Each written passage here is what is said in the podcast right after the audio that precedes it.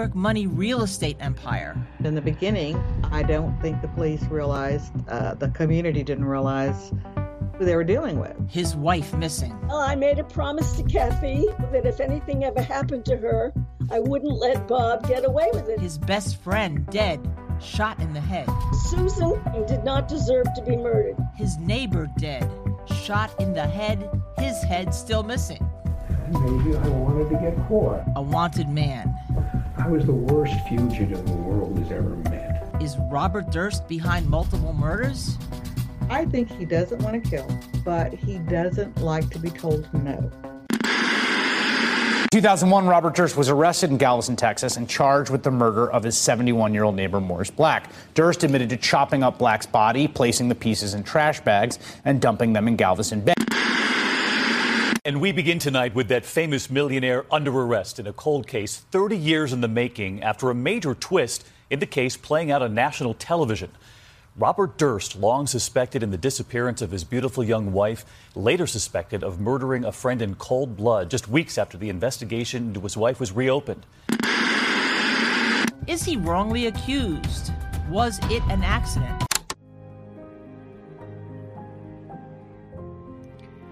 Welcome to the True Crime Librarian. I'm your librarian and host, Ashley. Tonight, we wrap up the case of Robert Durst. It seems like no matter where he went or what he did, he was just sly enough to keep those bracelets at bay.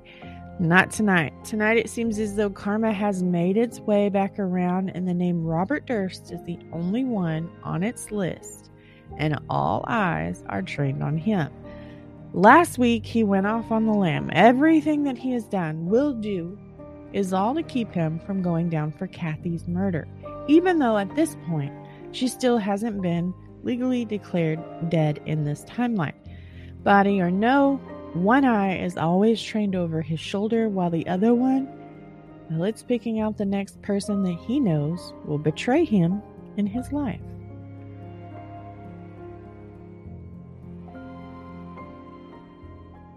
Warning this episode contains graphic detail of murder and adult language.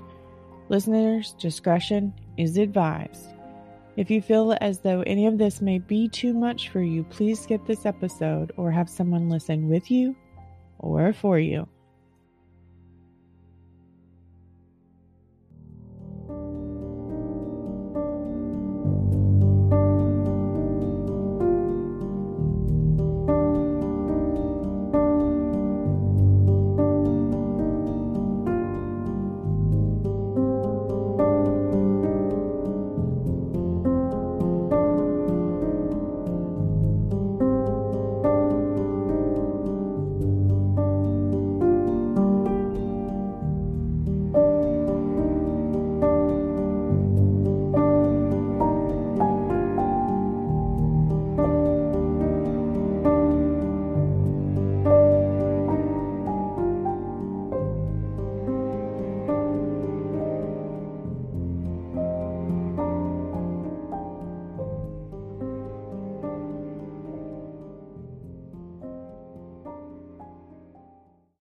Good evening, my true crime nerds. Tonight we wrap up this case, the first of the new year and the new season. Next week will be an off week, but don't you worry. Over on Patreon, The Librarian After Dark will air its second episode. New testing in the West Memphis 3 case could prove that three teens who are now adults are innocent and possibly change the direction of this case down the road to the right killer. So head over and check that out. Don't forget you can support the show through Patreon or head over to thetruecrimelibrarian.com and click that donate button. It allows you to make a one time donation to help keep TTCL up and running so I can keep covering the cases you want to hear. Remember, you can always support the show by reviewing and recommending, and that means a dime never leaves your pocket. Now, to what you all came here for the true crime. So, last week we left off with Robert on the run after being arrested for the murder of his friend and neighbor Morris Black, whose dismembered body was found in Galveston Bay in trash bags. He knew too much in Robert's eyes, and the moment he felt like he was being used for his money alone, he decided it was time to kill Morris and move on. One phone call is all that it would have taken for Morris to completely change Robert's life. He could go down for Kathie's disappearance and for the murder of his best friend Susan in Los Angeles. For Robert, it was time to run. On October 16, 2001, Robert was scheduled to be in front of a judge that morning in Galveston, Texas. But as you know, he did not show, and he wasn't going to. The moment he posted that $250,000 bond, he was on the lam. Robert didn't want to go to prison. That was his goal from the moment he decided to get rid of his first wife. I'm not going to pay for this. I'm not going to prison. I won't survive.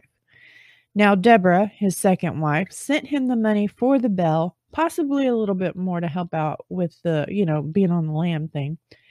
And thanks to those 48 transactions he made cashing checks totaling $9,500, he had a hefty little stash. On October 18, 2001, Robert rented a car in Mobile, Alabama, using none other than Morris Black's driver's license. Now, in his possession was Morris's ID and Medicare card, both, I guess, to prove, you know, I'm really Morris Black. You know, because thanks to his disguise of shaving his head and eyebrows off, would mean he wouldn't look anything like that photograph. Even with his hair and his eyebrows, he still don't look like a photograph. But if he can produce this federal Medicare card, you have to think, I mean, you have to say, oh, well, I guess you are. Sorry about that. You just look different, right? Well, you know. On November 30th, 2001, Robert pops up just north of the Mason Dixon line in Bath, Pennsylvania, where he proceeds to try and steal a chicken salad sandwich, bandages, and newspapers.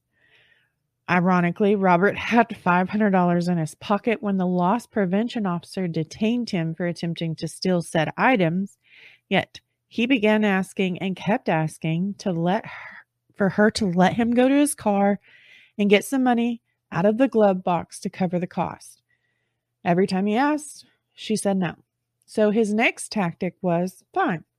Will you escort me to my car where I can get the money to pay for the items and just settle the whole deal. Again, there's $500 in his freaking pocket. And thankfully, she said no to that as well. Because as and decided to wait on the police to get there, which was a great idea because when police showed up and they began searching his vehicle, inside of that glove box, they found a loaded Taurus 38. So you can't help but wonder would he have really hurt that woman when she escorted him to his car? I'm not sure if I think he would have. Okay. So I'm the one screaming he might have been a schizophrenic, right? I've been saying this for three episodes.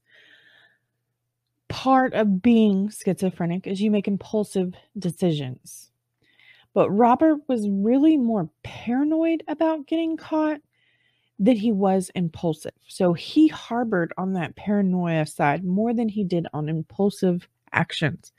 But you can't help but question what were his intentions when his wallet was discovered in his backpack in the back seat where money was. He had money in his pocket.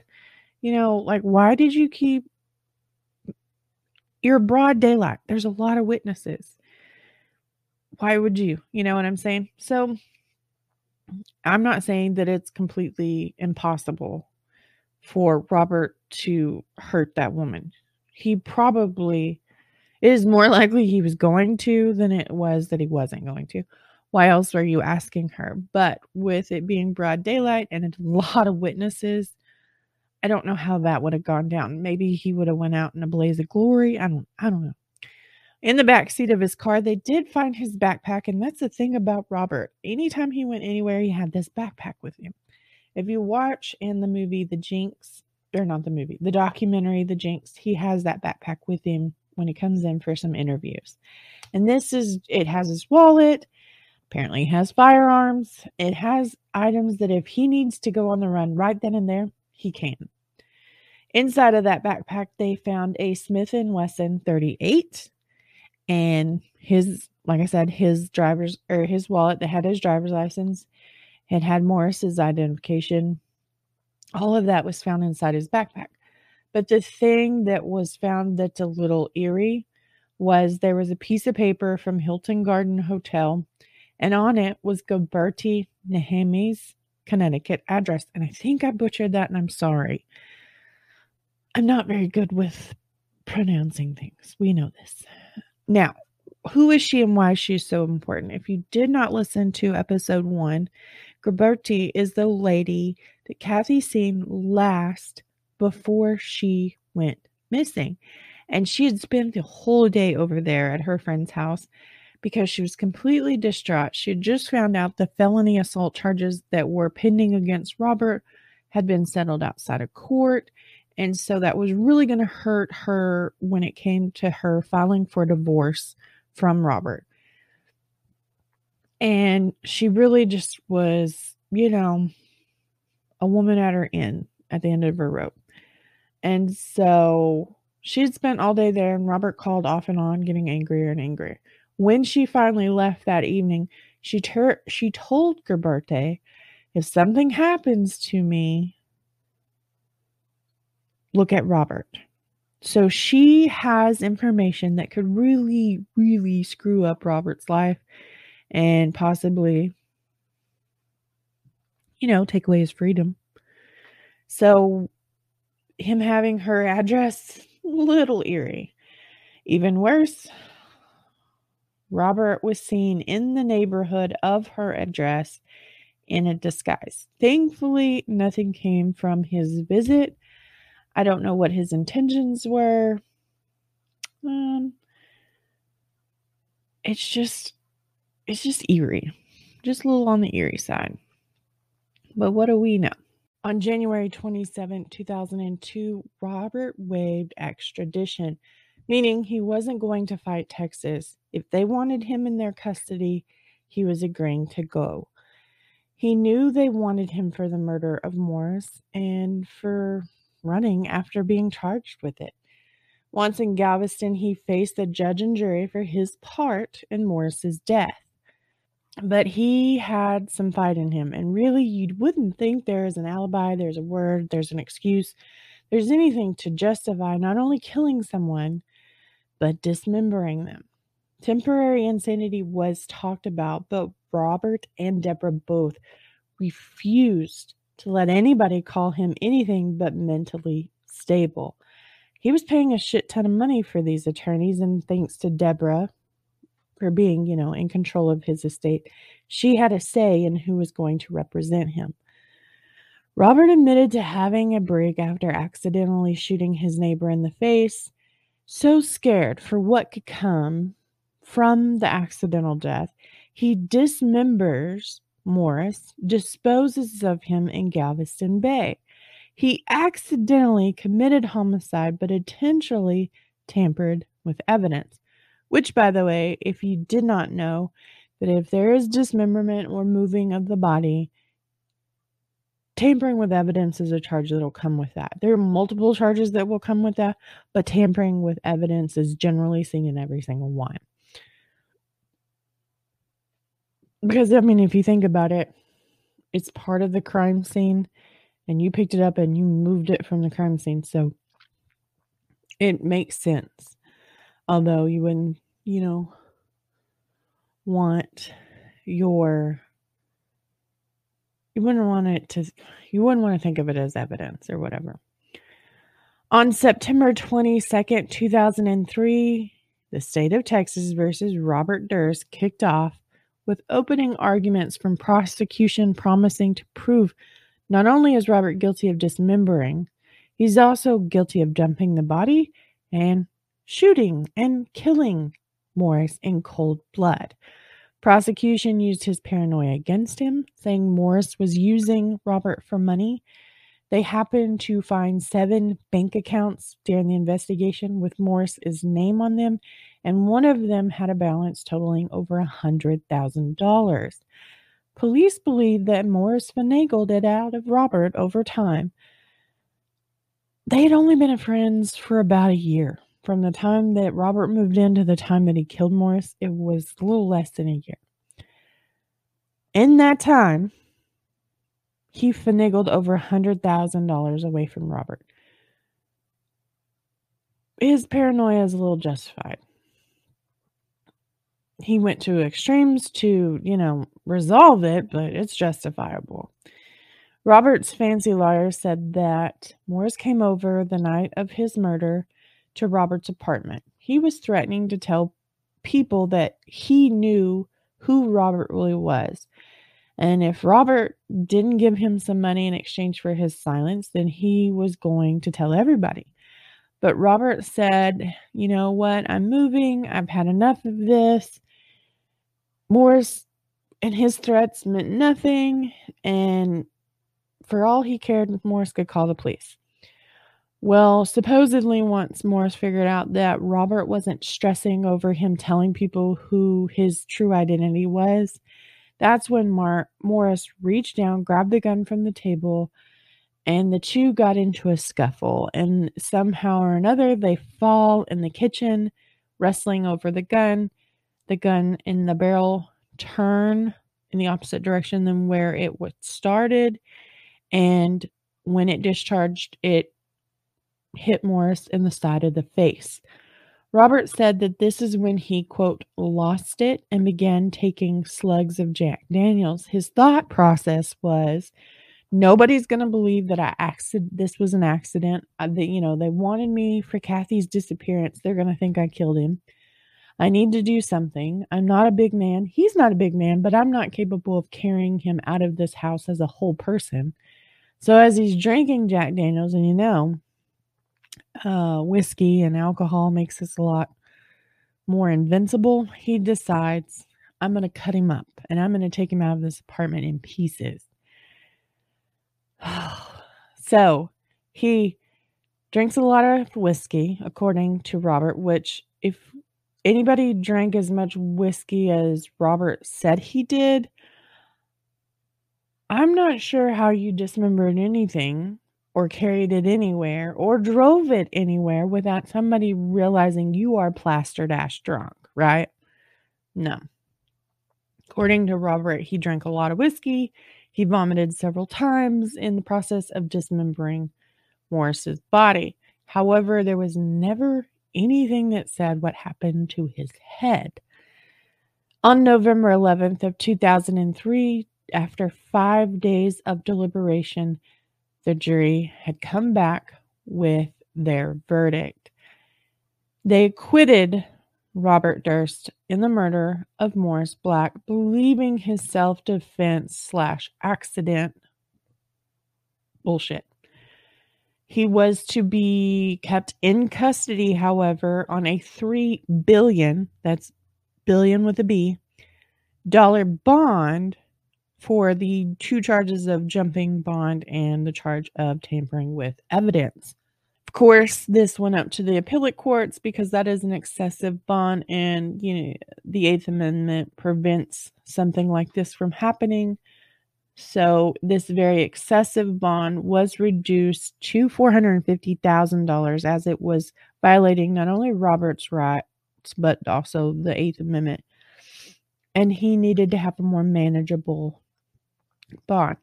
Yes, he was rich. Yes, he could probably meet most bonds that are we find more realistic, but 3 billion dollars was highly excessive in this case. On September 30th, 2004, Robert accepts a plea deal offered by the prosecution. If he pleads guilty to two counts of bond jumping and one count of evidence tampering, they will give him five years and he would receive time for what he's already served. He may end up having to serve less than a year from then, as long as he stayed a model prisoner. So here's where things kind of get a hiccup. The judge that presided over the murder trial was highly biased in this case. It seems like that she had convicted Robert the moment this case came across her docket. And I say this because almost from the get go, she is making some very poor decisions and really throwing her power around. We're not just talking about the excessive bond of $3 billion that she set. We're not just talking about that. So, supposedly, there was very harsh, semi yelling lecture that happened following the jury's verdict. And it, I, I'm seeing this probably in the form of they dropped the ball, they let a guilty man go free. How could they do that? How could you believe the stories? You, you know, you did a disservice to your country by not finding him guilty, yada, yada, yada. That's kind of where things really changed and gave Robert some leverage when he went back to appeal things. The the lecture to the jury, totally inappropriate. Whatever they come back with, you have to accept. That's the way our judicial system was set up, and that's how it runs. The judge could overturn a sentencing recommendation from the jury and as long as and give them something else as long as it's in the realm of the penalty that matches the crime okay? She does not have the authority to come in and say well they didn't find you guilty but i know you're guilty so you're guilty. No it doesn't work like that. She has to accept the fact that they acquitted him for the murder of morris black she has to she doesn't have to like it but she has to accept it she did not. She set an excessive bond. She was inappropriate with the jury and and the whole thing. And from what I understand, she was a little inappropriate through the trial, making comments that she shouldn't have, but she was under extreme scrutiny for this bi- being biased. So she was asked to step down as the judge for this case, and somebody else was appointed to it. And had the plea deal come across her desk prior to her being asked to step down, she would have thrown out the five years and gave him max sentence of 10, which was the max sentence you can give somebody for these charges. That is within her realm. so, prosecution can put together a deal. The defendant can accept that. They will go to the judge. The judge does not have to accept it. He can change the parameters of the plea deal. Okay. So she would have been within her power in order to change it from the five to the 10 years. However, once a new judge was appointed into her position, it was accepted as is. And on July 2005, Robert finally paroled from a federal prison and was sent back to Texas to serve out his parole. Well, this is just another part where Robert thinks, you know, he's above it all. He can go and he can do whatever he wants. And he was going and doing as he's as he pleased. When you're on parole and you want to leave the city you are currently on parole in, you have to have permission. You want to leave the county? have to have permission. Want to leave the state? Probably not going to happen, but you have to have permission. Robert wasn't asking for this stuff. He was going and doing as he pleased. On December, in December of 2005, Robert did the stupidest thing a person on parole can do. He ran into the initial judge of his murder trial in a Houston mall and she figured out real quick and in a hurry that he didn't have permission to be there and that he's been going to Galveston and to Houston, just doing whatever he wants. She's already sour because, you know, he's a, he's a guilty man walking free. So she pulls some string, and the next thing you know, he's arrested for parole violation. he's back in prison.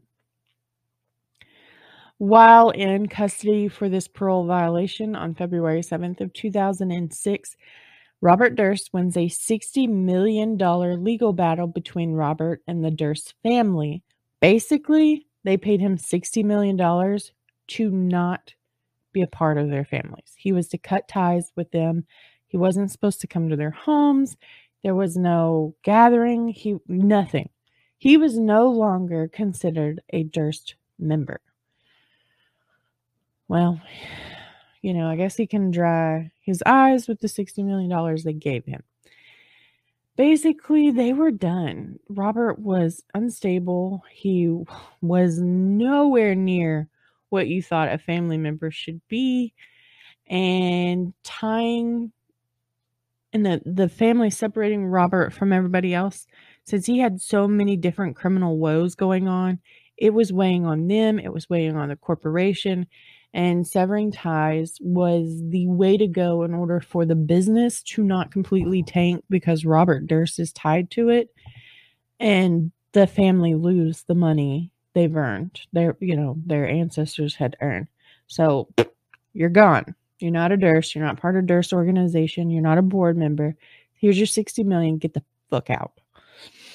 On February 28, 2006, Robert was released from custody following his parole violation. And come November of 2006, his parole supervision was finally over, and all of the legal trouble with Morris Black and the murder it's finally over. He's putting that behind him. It's time to turn the other cheek. Robert's luck is finally coming to an end, and we're going to see it throughout the next part of this timeline. During this time, there was a man named Andrew Jarecki. He is working on the film All Good Things, a movie that is loosely based on Robert and Kathie's life and about Robert on the run after her disappearance. On August 16th of 2013, Robert is charged with trespassing. He's accused of showing up outside of a building in which Durst organization owns, and a couple of the family members actually reside at. These members have a protective order against Robert. Violation, big no no. On July 20th of 2014, Robert is arrested again. This time he's charged with criminal mischief. What did he do, you ask? He urinated on a candy rack inside of a CVS pharmacy. Really? On December 12, 2014, Robert has one more stroke of luck and is acquitted of the trespassing charges against him from his family. Robert seemed to want to be forgotten about amongst his family, and they wanted him to walk away, but for some reason he could never truly give them up. It was all a game for him, and he enjoyed getting under their skin. Well, on December 16, 2014, Robert is back in front of the courts pleading no contest to the criminal mischief charge for urinating on the candy. He's ordered to pay $500 in fees and restitution to CVS Pharmacy. Robert doing something like this, he's starting to show signs of the compulsive disorders. He's making things happen on a whim. He's just going and doing these things are starting to become prominent. And to me, this just says that the schizophrenia is probably getting worse, or whatever's going on upstairs is getting worse for him, whether it's schizophrenia, whether it's early onset dementia, whatever. Something like urinating on candy, most, well, I would like to say all sane people would not be doing that, okay? But I can't say all. So most sane people do not do that. On March 14, 2015, the tables finally turn and Robert Durst is arrested for first degree murder in the shooting death of Susan Berman, his longtime best friend. He is arrested in New Orleans outside of the JW Marriott Hotel. How did this happen? Let me tell you, because it was so just what kind of thing. The FBI was looking for Robert. They were trying to track where he was in New Orleans. They could not find him. So they went to New Orleans and they just happened to walk into the JW Marriott just as Robert was walking out. Total coincidence that they just passed him. They passed him, they turned around, they arrested him for first degree murder. And for those who were following the case at this point, that was a huge sigh of relief because all the stuff he had done in the past and all the bullshit he had used to cover his tracks, we were finally, hopefully, going to learn the truth about what happened between Susan and Robert and between Kathie and Robert. On March 15th, just the day following his arrest, HBO airs the Jinx episode, and it's the sixth and final episode. This was huge because Jarecki, who bo- who directed both All Good Things and the HBO documentary, he pulls a one over on the very sly, sly Robert Durst. He takes an envelope and a photocopy of the envelope that the cadaver note came in to Beverly Hills. You remember that from uh, last episode when he killed Susan Berman? He sent a letter to Beverly Hills Police Department, and the letter on the envelope of the letter it's block lettering, but Beverly is misspelled. Well, Robert also sends something to Susan prior to her death and he writes in the same, very similar font on the front of his envelope. Can you guess what he did? You're right. He misspelled Beverly in the same exact way. So Jarecki, he makes a photocopy of both. And it's just Beverly. And he lays them in front of Robert. And he asks Robert, you know, did you write this one? It's the cadaver note. And Robert's like, I absolutely did not write that. So he lays down the one for Susan. And he said, Did you write that? And Robert says, Yes. And Jarecki asks him, Do you see similarities? He's like, Well, yeah, I mean, it kind of looks the same. And there's this misspelling of Beverly and yada, yada, yada. So Jarecki pulls this stuff out and he says, Okay, Tell me which one of these you wrote. You wrote. It's just Beverly Hills, California. That's all it is. Robert cannot say which one is the cadaver note and which one is his. And he fucking admits it. And it's great. Once he's all jimble jamble, he says, I need to use the restroom. And he is burping throughout this. And it's weird. Okay. But we're going to look past it thinking he just came from eating or whatever. He goes in the bathroom. He is still mic'd and it's still hot. And in the bathroom, we hear the telltale of there it is. You're caught.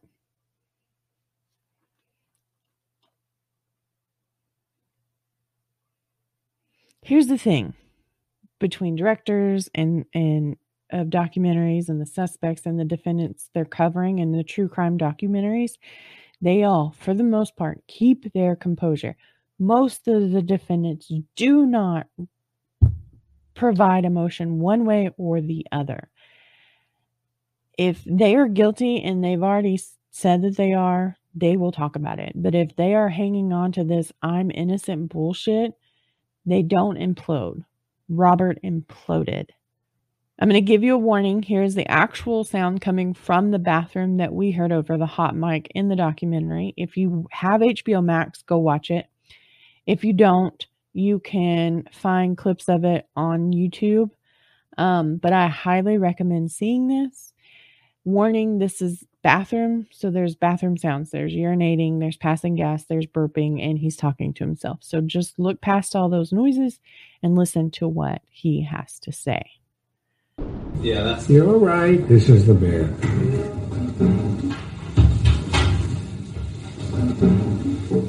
There it is. Your court.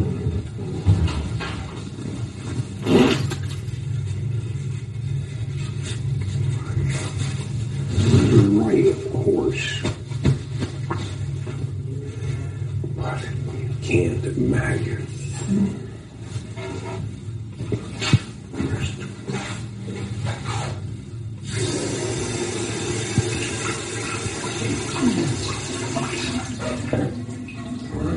Else in the house. Oh, I want this.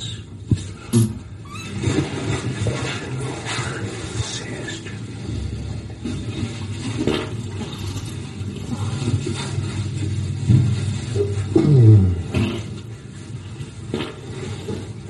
Right. Irish.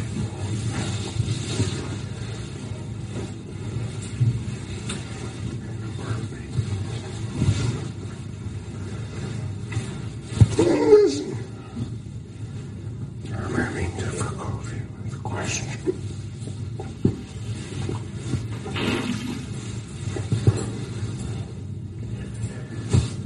What the hell did I do?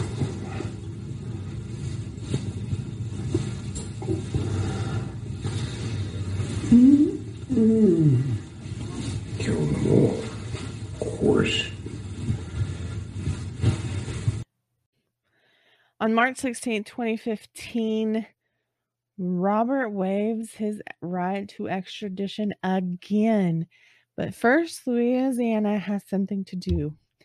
Inside of his room, after he was arrested, there was a 38 revolver found. There was $42,000 in cash, and there was a care package addressed to him to be delivered that day that had another $117,000 in it. It had some clothes and other items. Oh, and he had five ounces of marijuana, which only further solidifies the fact he just wanted to stay high all day long, every day. Robert enjoyed being stoned. And according to him later, he'll come back and say the entire time that he was being interviewed for Jarecki's The Jinx, he was high on methamphetamines. Is that true? I don't know. It's not like he was drug tested.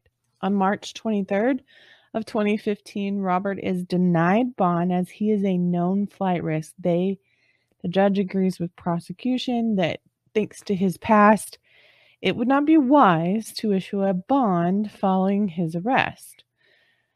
On February 2nd of 2016, Robert stands before a Louisiana judge and pleads guilty to felon in possession of a firearm charges that stem from his arrest on March 14th of 2015.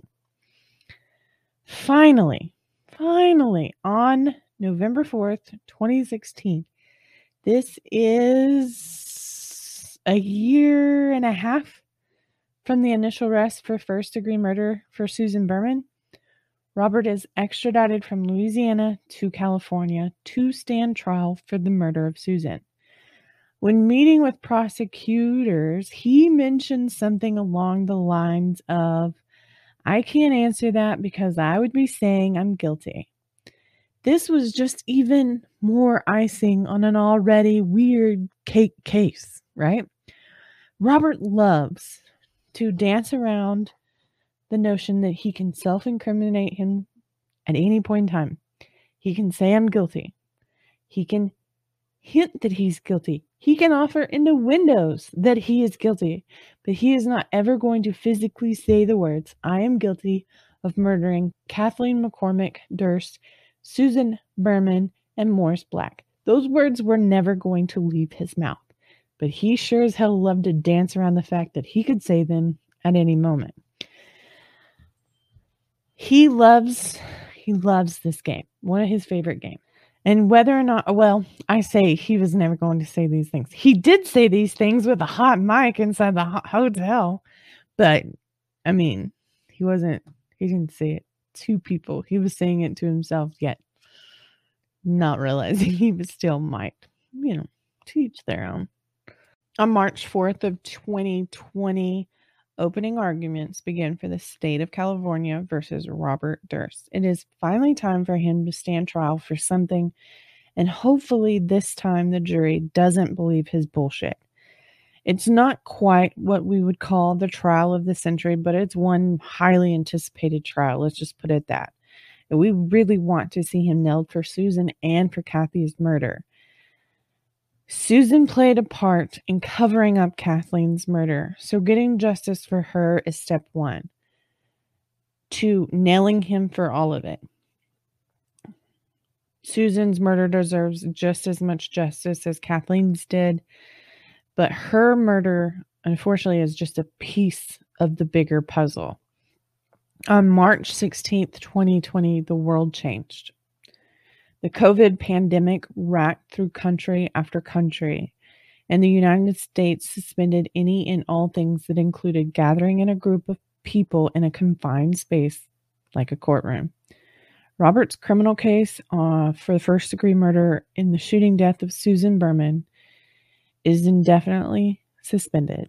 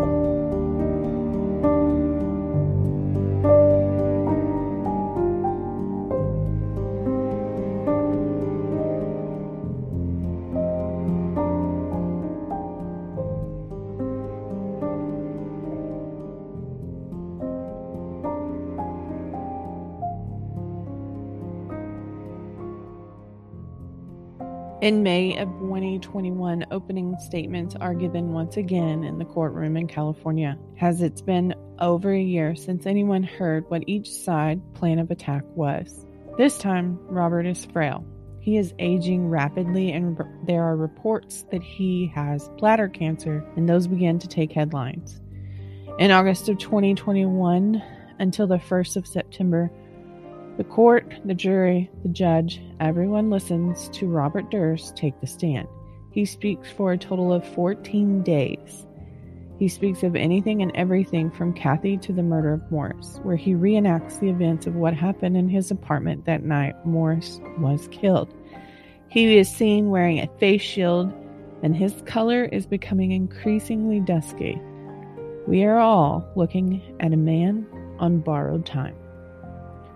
On September 17, 2021, the jury returns after two days of deliberations with a guilty verdict. Guilty of first degree murder in the shooting death of Susan Berman with special circumstance because he killed her as she could become a potential witness in what happened in the disappearance of Kathie Durst. Robert is handed a sentence of life in prison without the possibility of parole for the murder of Susan. Meanwhile, on the other side of the country, Westchester County starts putting together their evidence. They want to put Robert on trial for the murder of Kathie fast, especially with his health rapidly declining. A grand jury is convened, and the evidence in the disappearance slash murder of Kathie is being presented. In October of 2021, COVID strikes the very frail Robert Durst something the prison system, his lawyers, and prosecution in Kathie's case were all hoping wouldn't happen. With rapid movements going on on the East Coast, we all finally hear the words we have been wanting to hear for a very long time on November 1st of 2021. Robert Alan Durst was indicted for second-degree murder in the death of Kathleen McCormick Durst, and we hope this would give everyone answers. But on January 10th of 2022, it took it all away. We may never know where he put Kathie. Her family will always wonder what happened to their sister.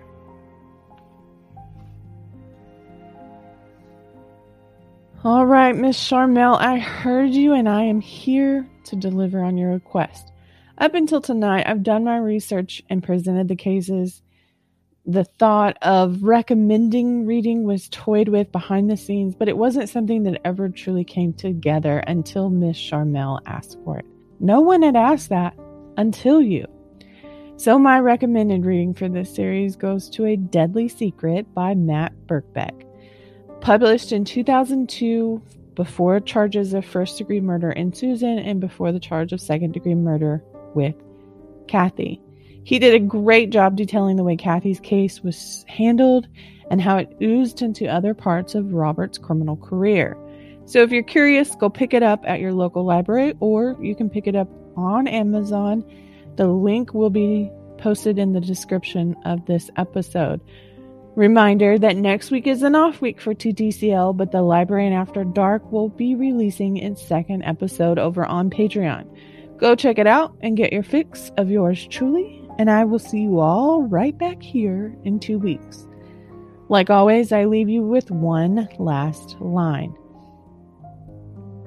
It is certain, in any case, that ignorance, allied with power, is the most ferocious enemy justice can have. Much love, the true crime librarian.